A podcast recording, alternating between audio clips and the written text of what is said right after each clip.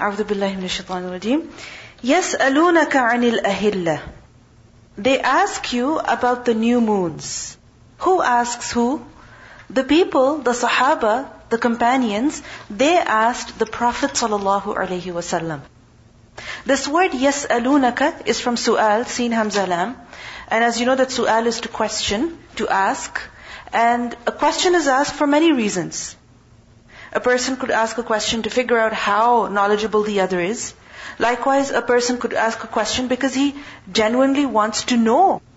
He wants to increase in his knowledge. He wants to increase in his understanding. So a person could be sincere in his question and another could be insincere in his question. And this word yes, yas'alunaka, we will read this many times in the Quran. And it refers to the Sahaba, the companions, asking the Prophet wasallam. And this shows how eager the companions were to learn, to develop understanding in religion, because they wanted to make sure that whatever they were doing, they were doing it right. And they understood the matters of religion to the best of their ability. So this is the reason why they asked the Prophet ﷺ many questions. So yas'alunaka they ask you, anil ahilla, about the new moons. Al ahilla is the plural of hilal. And what is the hilal? The crescent, the new moon. From the root letters, ha, lam, lam. All of you must be familiar with how the moon works that initially it's a crescent, very fine, very thin, and as the days go by, as the month increases, then what happens? The size of the moon also increases until the middle of the month when the three white days come, then what happens? Then the moon is full. And then after that, again, it begins to, it begins to shrink until it completely goes away. So, the people, the Sahaba, they ask you about the new moons. And what does the word hilal literally mean? Hilal is from istihlal, and istihlal is raf'u sawt, to raise one's voice. And from the same root is istahalla al that when the child who is born raises his voice, meaning if a child cries when he is born, then what does that mean? That he is alive. Right? And if a child does not cry, it does not make any sound, then what does it mean? That it's a stillbirth. The child is dead. So istahalla al-mawlud. And the moon is called hilal. Why? The crescent especially is called hilal. Why? Because when the crescent is seen, then the people raise their voices. Meaning they make the announcement that this is the beginning of the new month. So for example, the month of Ramadan, when it begins, then there is an announcement that is made. And people start calling one another. Right? Ramadan Mubarak or Eid Mubarak. People immediately begin to call each other. So this is the reason why Hilal is called Hilal. And from a hadith which is reported in Musnad Ahmad, we learn that the Prophet ﷺ said, أتاني جبريل فأمرني أن آمر أصحابي أن يرفعوا أصواتهم بالإهلال that Jibreel came to me and he told me that I should tell my companions that they should raise their voices when they see the hilal. When they see the crescent. Meaning, they should make the announcement, and especially if it's the months of Hajj, and they intend to go for Hajj, then they should pronounce the talbiyah. Right? They should say Allahu Akbar, Allahu Akbar. Right? So, Yes, Aluna anil ahilla, they ask you about the crescents, about the new moons. What was the question that they asked the Prophet What about the new moons did they ask? That, what is the deal with the moon? Like, what is its significance? Why is it that we have to sight it? Why is it that we have to look for the birth of the moon? Why is it so important in our religion? And it could also be that they were wondering as to why the moon increases in its size and then it reduces in its size. Why does it work like that? What's the hikmah? What's the wisdom behind it? How come Allah subhanahu wa ta'ala has created the moon in this way? If you look at the sun, it's always full, right? But if you look at the moon, constantly, every single month, what happens? Every single day, its size changes. Right? In the Quran also, in Surah Yasin, ayah 39, we learn that وَالْقَمَرَ قَدَّرْنَاهُ مَنَازِلَ حَتَّى عَادَ كَالْعُرْجُونِ الْقَدِيمِ And the moon we have determined for it phases. The moon has phases until it returns appearing like the old date stalk, meaning very thin, very fine. So the people were wondering that why is the moon like this? How come? And if you think about it, the Arabs, they lived in the open desert. And many times when they would travel, they would travel at night. Why? Because it was much cooler, so they would travel by night. Likewise, they would have their social gatherings also in the nights. Why? Because during the day, too hot. So in the night they would go out, party, eat, drink, whatever. They would have fun. And even today, you find this in the Arabs, that they will go out in the night time. Why? Because the weather is such that during the day it's scorching hot. It's extremely hot. So it's not possible to go out. So anyway, they would go out at night especially and they would notice the moon. They would notice the moon. We live indoors. We spend our time indoors a little too much. And the only time we're concerned about the moon is when? When Ramadan comes and when Ramadan goes. That's it. Otherwise, we don't care about the moon generally. So, the Sahaba, they were curious. They looked at, they reflected on the creation of Allah subhanahu wa ta'ala and they wondered, what is the hikmah behind this? Why has Allah made the moon like this? So yas'alunaka anil ahilla. And there is another reason why they asked. There were some superstitious beliefs amongst the Arabs concerning the moon. Concerning the growth of the moon, concerning the full moon, or concerning the crescent. And it's not just that within the Arabs there were superstitious beliefs concerning the moon, but even today.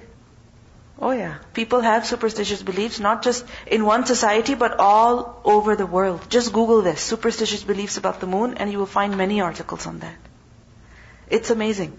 One of them is that people, what they would do is that if they wanted their money to grow, they wanted their money to increase, so when the new moon would rise, meaning the crescent, they would take a coin and they would put it in the direction of the moon in hopes that as the moon grows over the course of the month, their money will also grow over the course of the month.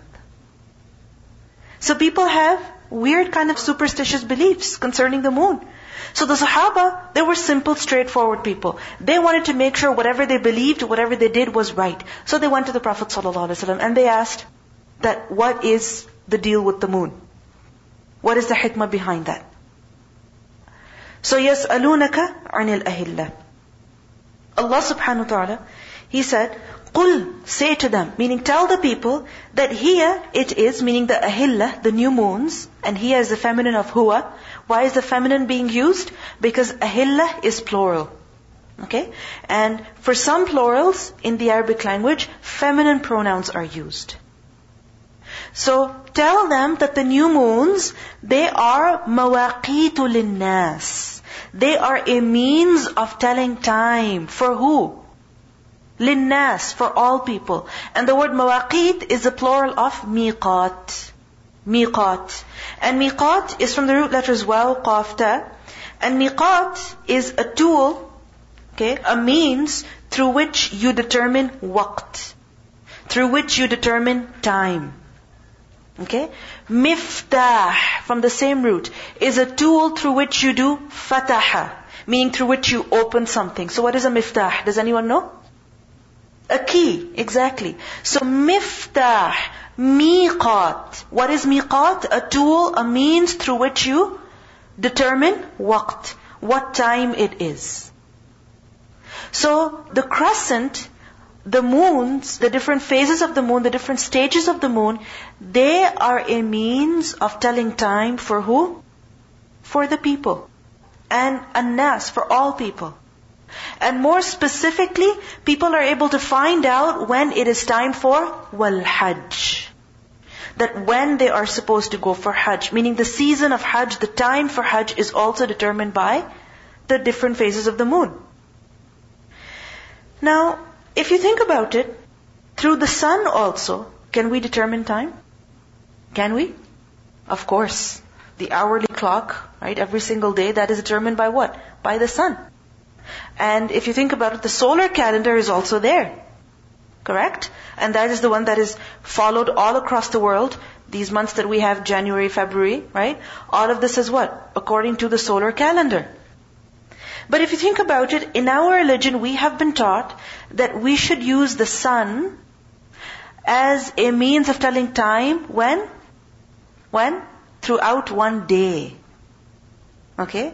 So this is the reason why when the sun rises, when it is up in the sky, when it's about to decline, when it has declined, when it's completely gone, there's no sign of it, then different times we have to pray different salawat, different prayers. So the sun works like the everyday means of telling time. So you can say it works like the clock in our religion. But when it comes to the moon, the moon, we use it as what? As the yearly calendar.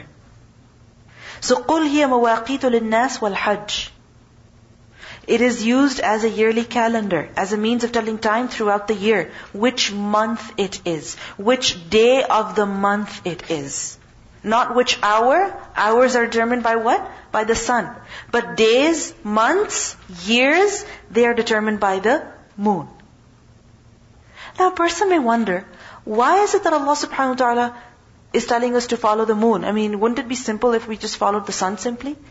The solar calendar, I mean, there would be no issues. Was the moon sighted or not? Right? There would be no disputes, there would be no differences. Then why is it that Allah subhanahu wa ta'ala told us to look at the moon? Why? Because if you compare the calendar, okay, the solar calendar with the lunar calendar, which one is easier for people? For any person, any human being, no matter where he lives, which time, which era, it doesn't matter. Which one is simpler? The lunar. You know why?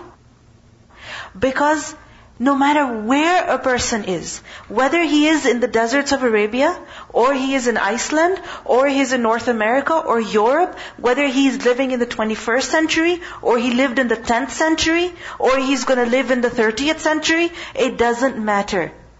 The moon is a means of telling time for all people, literate or illiterate. Because when a person looks up at the sky and he sees full moon, what does that mean? Middle of the month. When a person looks up at the sky and he sees the crescent, what does that mean? New month. So any person, any person can figure out on his own, he can use, he can benefit from what? The lunar calendar. But when it comes to the solar calendar, tell me, how many times it has happened that you look at the sun and you're like, okay, it's this month. You probably don't even know how the solar calendar works. Right? Do you have any idea how it works? You don't know. Why? Because it's kind of complicated. You really have to observe it every single day. And if you lose track, then you're lost. But the moon, what happens? Every month the cycle begins. Every month the cycle begins. Every day it is different. So you can tell. And our deen is not just for people who are advanced technologically. It is not just for people who are literate. It is not just for people who are living in this century, but it is for all people across different eras, across different cultures, across different times. This is why Allah subhanahu wa ta'ala has made the moon the way He has made it, and He has told us to follow that when it comes to the calendar. So قُلْ هِيَ مَوَاقِيتُ لِلنَّاسِ وَالْحَجِّ and in Surah Yunus, ayah 5, we learned that Allah subhanahu wa ta'ala says, هُوَ الَّذِي جَعَلَ الشَّمْسَ ضِيَاءً وَالْقَمَرَ نُورًا That Allah is the one who has made the sun a shining light and the moon a light as well, a derived light. وَقَدَّرَهُ مَنَازِلَ And for the moon, Allah has determined for it phases, لِتَعْلَمُوا عَدَدَ السِّنِينَ وَالْحِسَابِ That you may know the number of years as well as the account of time. So, this is how the moon works. This is the wisdom behind how Allah subhanahu wa ta'ala has made the moon. And if you look at it for many ahkam of the deen, for many, many laws of our religion, for many rulings, we have to look at the moon. We have to look at the lunar calendar. If you think about it, the lunar calendar, we need to use it to determine when the month of Ramadan begins, when it ends. Right? So the month of Ramadan, Eid is based on that. Likewise, the lunar calendar is used for Hajj. You can't just go to Hajj any time of the year. You have to go at a particular time. You have to wear the ihram on a particular date. Likewise, we see that, for example, a child, right? The maximum period until a child can be nursed, can be breastfed by the mother, is two years. And this two years is not according to the solar calendar, but rather according to the lunar calendar. Alright? So, how do you determine that? If the mother is nursing the child and she has no idea about which lunar month he was born in and when he's turning two, then she might be crossing the limits that Allah subhanahu wa ta'ala has set. So in other words, she might be disobeying Allah subhanahu wa ta'ala. Likewise, we see that for many crimes, the punishment is, or the recompenses that a person has to fast. Right? He has to fast for, let's say, one month or three months or whatever. So those months are also determined by what? By the lunar calendar. Likewise, iddah, the waiting period of who? Of a widow is what? Four months and ten days. And that is also determined by the lunar calendar. So, the lunar calendar is very important to who? To the Muslims. Because their ibadah, their worship is based on that. But Allah subhanahu wa ta'ala says over here, linnas, for all people. What does it show then? That it's not just of relevance to Muslims, but also non-Muslims. Even they benefit from the lunar calendar. And we see that people used it for a very long time until eventually all people moved to the Gregorian calendar right? And then it is followed everywhere because now we know that the world is more like a global village. Everyone is connected to each other. So if people are following different calendars, then it affects them. But even then, people can use the lunar calendar even for their worldly affairs, not just their religious affairs, but even their worldly affairs. Now just imagine there's a farmer. Okay? He has to sow his seeds, he has to harvest, or he has to do a particular thing on his fields. And he's not literate. He's not literate. And he cannot figure out which month it is or which year it is or which date it is by looking at the calendars, no matter how many are available to him. What is the most simple thing to do for him? Look up at the moon. The crescent, okay, the new month has begun. Now you may sow the seeds.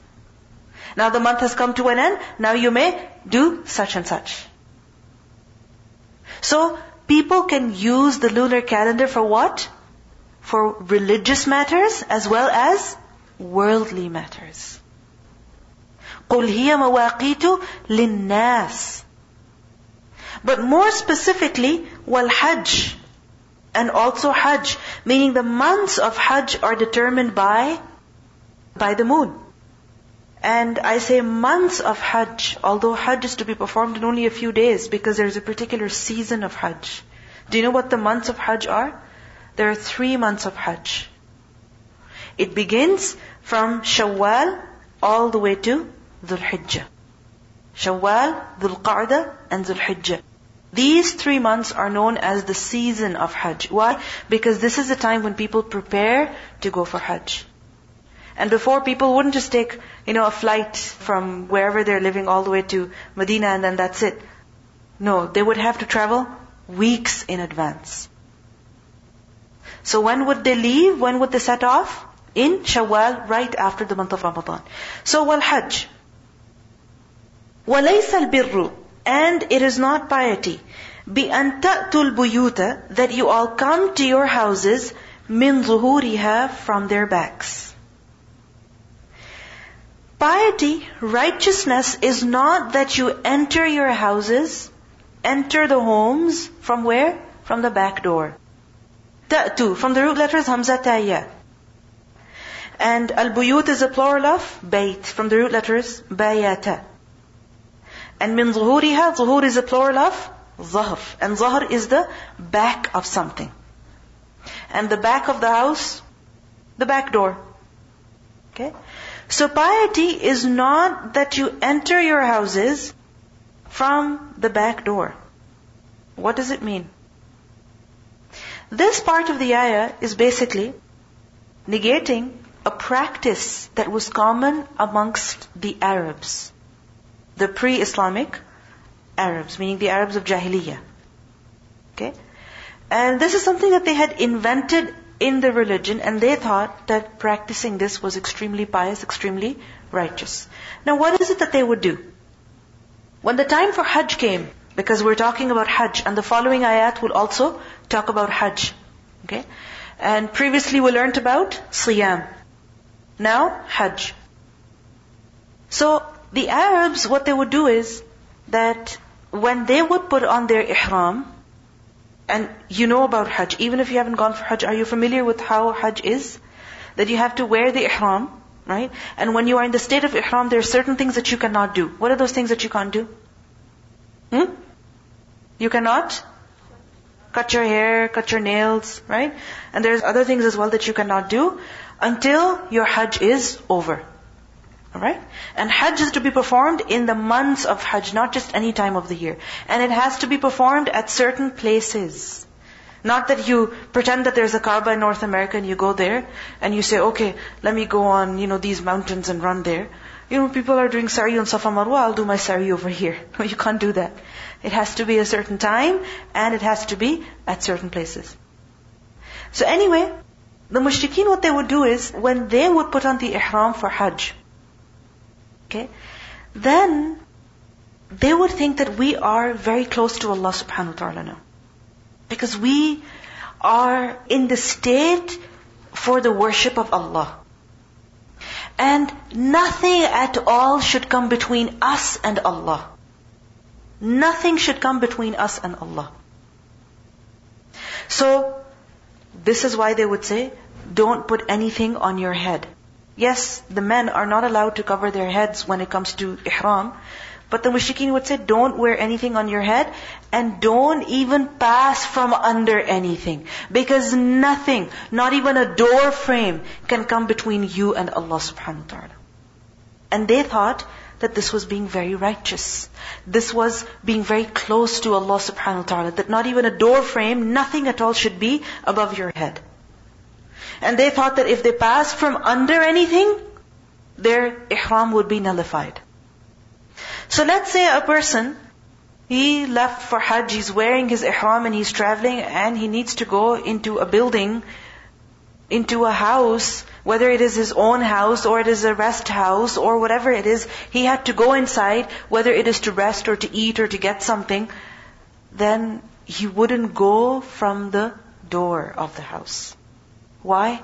Because if he's going from the door of the house, then there's something coming between him and his Lord. But they had to go inside somehow. So they said, okay, we'll go from the back of the house because they didn't have doors or walls like we have in our houses. So they would go from the back side of the house thinking that they would jump over the back wall or whatever and then they would do whatever they had to do and then they would go. Even now you will see. But if you're ever traveling from Makkah to Medina or such, and you stop in order to use the washrooms or something, you will see that they have these small places around which they have these small walls. Okay? Very small walls. And you can literally jump over them to go inside. And you can lie down over there, you can eat there, you can rest there. Okay? So, likewise their houses were such that you could either jump over those tiny walls or you could go from the main door of the house. So what would they do? In their ihram, they're jumping over the walls. And they thought this was being very righteous. Nothing is between us and our Lord. But Allah subhanahu wa ta'ala says, وَلَيْسَ الْبِرُّ بِأَن تَأْتُوا الْبُيُوتَ مِنْ ظُهُورِهَا This is not piety. This is not righteousness. Righteousness is not in imposing difficulty on yourselves. Righteousness is not in inventing things in the religion and holding on to them, thinking that you're being very pious. No, no, this is not piety. وَلَكِنَّ الْبِرِّ But the piety, true piety, true virtue, is of who? It is of the person who? مَنِ Is of the one who fears Allah. Hajj should teach us taqwa. Just as Ramadan, fasting teaches us taqwa, Hajj also teaches us taqwa. How? That when a person is fasting, when he wants to eat, drink, he's reminded, no, Allah is watching me, I can't do that right now. Likewise, when a person is in the state of ihram, he wants to fight, he wants to argue, he wants to cut his nails, no, Allah is watching me, I can't do that right now. And a person might think cutting nails, like, what does that have to do with piety, with righteousness, I mean, with worship? Because it's a very small thing, but it's a very personal thing. And we're supposed to start fearing Allah in our personal affairs. So anyway, وَلَكِنَّ الْبِرْ مَنِ اتَّقَى True piety is of the one who fears Allah. And it doesn't make sense that a person is fighting with people, harming others, in ihram, in hajj, but when it comes to entering a building, a house, he says, no, no, I'm not going to go through the door, I'm going to go from the back door. It doesn't make any sense. True piety is of the one who fears Allah. This is why Allah says, وَأْتُوا الْبُيُوتَ And come to the houses, meaning enter them from where? مِنْ أَبْوَابِهَا Abwab is the plural of bab, door. Enter the houses from their actual doors. This is the right way. Why وَأْتُوا الْبُيُوتَ مِنْ أَبْوَابِهَا Because that is much easier. It makes more sense. It is more logical. And this is something that Allah has allowed for people. This difficulty has not been imposed by Allah on people that they should not go under anything. No. So وَأْتُوا الْبُيُوتَ مِنْ أَبْوَابِهَا So what does it show? That true piety is in what? Is in holding on to, living by what Allah has ordained. Not in inventing things in religion, making the religion difficult for ourselves. وَأْتُوا الْبُيُوتَ مِنْ أَبْوَابِهَا Now, this statement, وَأْتُوا الْبُيُوتَ مِنْ أَبْوَابِهَا From this, the Arabs also derived an expression that they would use. When a person did something in the right way, as it should have been done, they would say, أَتَى الْبَيْتَ مِنْ بَابِهِ He entered the house from its door. Meaning he did something the way it should have been done. There's two ways of doing something. The proper way the right way, the easy way, or the wrong way. The more complicated, the more difficult way. For example, you want to get into the car so that you can drive. One is that you enter the car from which door? The driver's side. Right? You can get to the driver's seat from the driver's side of the door. Correct? Is that the right way of getting there? Yes, it is. But if a person says, no, I'm going to enter the car from the trunk. Okay?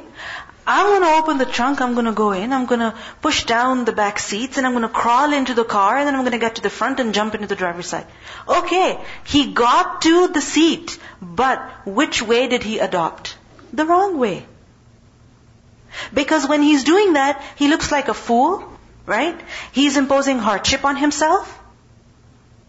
And he's complicating the matter for himself. So something that could have been done so quickly, so easily, is being done with so much hardship, so much difficulty, and all the while a person is making a fool of himself.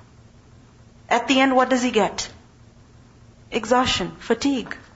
Right? And eventually he'll be like, you know what, forget it. I don't want to drive. Forget it. I'm not going to enter the car. You know, like some people, what they do is that they make things so difficult on themselves. If I have to clean the floor, then that means I have to do all the dishes first. And that means I have to clean the sink first, and I have to clean all the counters first, and I have to put the food away, and I have to do this, I have to do that. A whole list. And then I'm going to get to the floor. And there's garbage sitting right there. All you could do is just take a dustpan quickly and pick that up and throw it in the garbage. And you're like, since I can't do the dishes, and since I'm not going to do that, since I'm tired, and the garbage is sitting over there.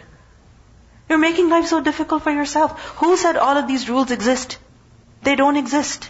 We think that if we make things difficult and more complicated, then we're so intellectual. We're so careful. We are so learned in the matters of religion. And if we do things the simple way, like everybody else does it, then, you know, we're just ordinary people. Nothing makes us special. You know, for example, when it comes to halal food, Okay, what's the right way of knowing that the food that you're eating is halal? You go to a restaurant and you see a big sign, red sign that says Ha, Lam, Alif, Lam, Halal. Okay? A big red sign, halal. What does that mean? that the food is halal. You walk in, you're ordering the food, and you see a certificate at the back on the wall that says the food is certified halal in that restaurant, in that store, at that butcher shop. But if you say, tell me the aqidah of the person who is slaughtering the chicken, then what are you doing? Something that is completely unnecessary, something that is going to put you in hardship, something that is going to put other people in hardship, it's going to create confusion, it's going to create division amongst people. What are you doing? You're not doing things the right way. When it comes to the matters of religion, remember, there is no piety in imposing hardship on yourself, in making matters complicated for yourself or for other people. Our religion is simple. Our deen is yusr. And there is no piety in imposing hardship on yourself. Because in a hadith we learn that the Prophet ﷺ said, Yassiru wa la. Make things easy and don't make things difficult. When a person makes things difficult, then he becomes sick of religion. He's like, I can't handle this anymore. I've had enough of this. That's what he says. Likewise, if you see a particular food product, you read the list of ingredients. It says, for example, for cheese or for any other product, it says some enzyme or something is mentioned, which you know is artificially created, is artificially made right? Or somebody has told you that it is artificially made. Then you don't have to call the company and ask, but was it made in a facility where rennet is used? Was it made in a facility where such and such product is used? You don't have to do that. People are very careful over here. They are. Because of, you know, all these allergies that exist today, people are extremely careful these days. So you don't have to make things difficult for yourself. Allah says, وَأْتُوا الْبُيُوتَ مِنْ أَبْوَابِهَا Do things the right way, do things the proper way. وَاتَّقُوا اللَّهَ And fear Allah, لَعَلَّكُمْ تُفْلِحُونَ So that you may be successful. We have the wrong kind of taqwa. We think that if we complicate the matters for ourselves, that is taqwa. It's not taqwa. Taqwa is having fear of Allah and being conscious about what you're doing, being conscious in the way you are dealing with other people, being careful in what you're eating and what you're drinking. Taqwa includes that you trust people. Taqwa includes that you, you know, give them the benefit of the doubt because you are conscious of Allah. You are fearful of Allah. Taqwa does not mean becoming a dry and rude and a harsh person. No, this is not what taqwa is. Allah says, وَاتَّقُوا اللَّهِ Fear Allah, لَعَلَّكُمْ تُفْلِحُونَ So that you may be successful. Because without taqwa, a person cannot be successful. Now if you think about it, وَأْتُوا الْبُيُوتَ مِنْ أَبْوَابِهَا This is mentioned in the context of Hajj. And with regards to Hajj, people have invented many difficulties. Many things that only create hardship for them. I remember once I went for Hajj and I saw this lady, she was wearing her hijab and with it, she was wearing a cap. Okay? And so basically there was a, like something sticking out from her forehead. And on that, she had put her hijab so that it was hanging down. I imagine she bumped into someone, which is very likely in Hajj. What would happen? Her hijab ruined. The other person would get hurt as well. You're wearing a, a hat Right? You're wearing a hat. And why are they doing that? Because they say, oh, in Hajj, a woman cannot wear niqab, but we have to cover our face, so this is why we have put this thing, because the niqab, nothing should touch your face. So nothing should touch your face, this is why we are wearing this kind of hijab. Does it say anywhere in the Sharia that nothing should touch the face of the woman? If that was the case, then please don't wipe your nose. And don't wipe off that sweat either. It's not the case. That's not the case. It's simple. That the woman does not wear the niqab. However, we see from a hadith that the wives of the Prophet ﷺ, they said that they would be traveling for Hajj, for Umrah, and the men, as they would come, you know, in front of them, they would ride by them, they would cover themselves up. That's a simple way. So when a man comes in front of you, you just take your shawl, your hijab, whatever you're wearing, and you slightly cover your face, and that's simple as it is. It doesn't mean you have to wear a complicated kind of hijab. That, likewise, people say, oh, you can't cut your hair, so don't scratch your head. Because if you scratch your head, your hair might fall off. Who said that? La ilaha illallah. How can you even survive when you're itchy? Really? Likewise, they said, don't take a shower. Really? In that heat, amongst all those people, in that humidity, don't take a shower. How can you focus on ibadah and how can other people focus on ibadah? These are all invented things that make matters difficult. And you know what people think? If they don't take a shower, if they don't scratch themselves, they're being very pious. That's not piety. And they will not shower, they will not scratch themselves even when they're itchy, and because of that they're irritable, and they will fight with other people, they will argue with other people. That's not piety. It defeats the purpose of Hajj. So wattaqullah, fear Allah. لَعَلَّكُمْ تُفْلِحُونَ So what does this teach us? That success, success in any matter, whether it is in the matter of eating or Hajj, anything, is attained by what? By the taqwa of Allah. And what is taqwa of Allah? That you do what Allah has commanded you to do. And you stay away from what Allah has forbidden you. Not that you have made up things yourself and you say, oh, I should stay away from that or I should do that. No. Whoever invents matters in religion, then such things will be rejected from him. Meaning such deeds will not be accepted. Such effort will carry no weight. Let's listen to the recitation. يسألونك عن الأهلة قل هي مواقيت للناس والحج وليس البر بأن تأتوا البيوت من ظهورها ولكن البر من اتقى وأتوا البيوت من أبوابها واتقوا الله لعلكم تفلحون. You see, when a person knows that he's doing something wrong in his heart, then he tries to do other things to make up for it. He doesn't want to face reality. He's trying to ignore that reality, but it's still pinching in his heart, right? So this is why he ends up doing other things. For example, a parent knows that they're not really taking care of their child. Instead of spending time with the child, instead of treating the child well, what do they do? They just go and buy gifts, one thing after the other. Because they're trying to compensate in another way. But is that fair? Can your gifts make up for the harsh treatment that the child is receiving from you? Never. Never ever. So Allah subhanahu wa ta'ala wants us to be honest with ourselves. Be honest with yourself and do things the right way. وَأْتُوا الْبُيُوتَ مِنْ أَبْوَابِهَا.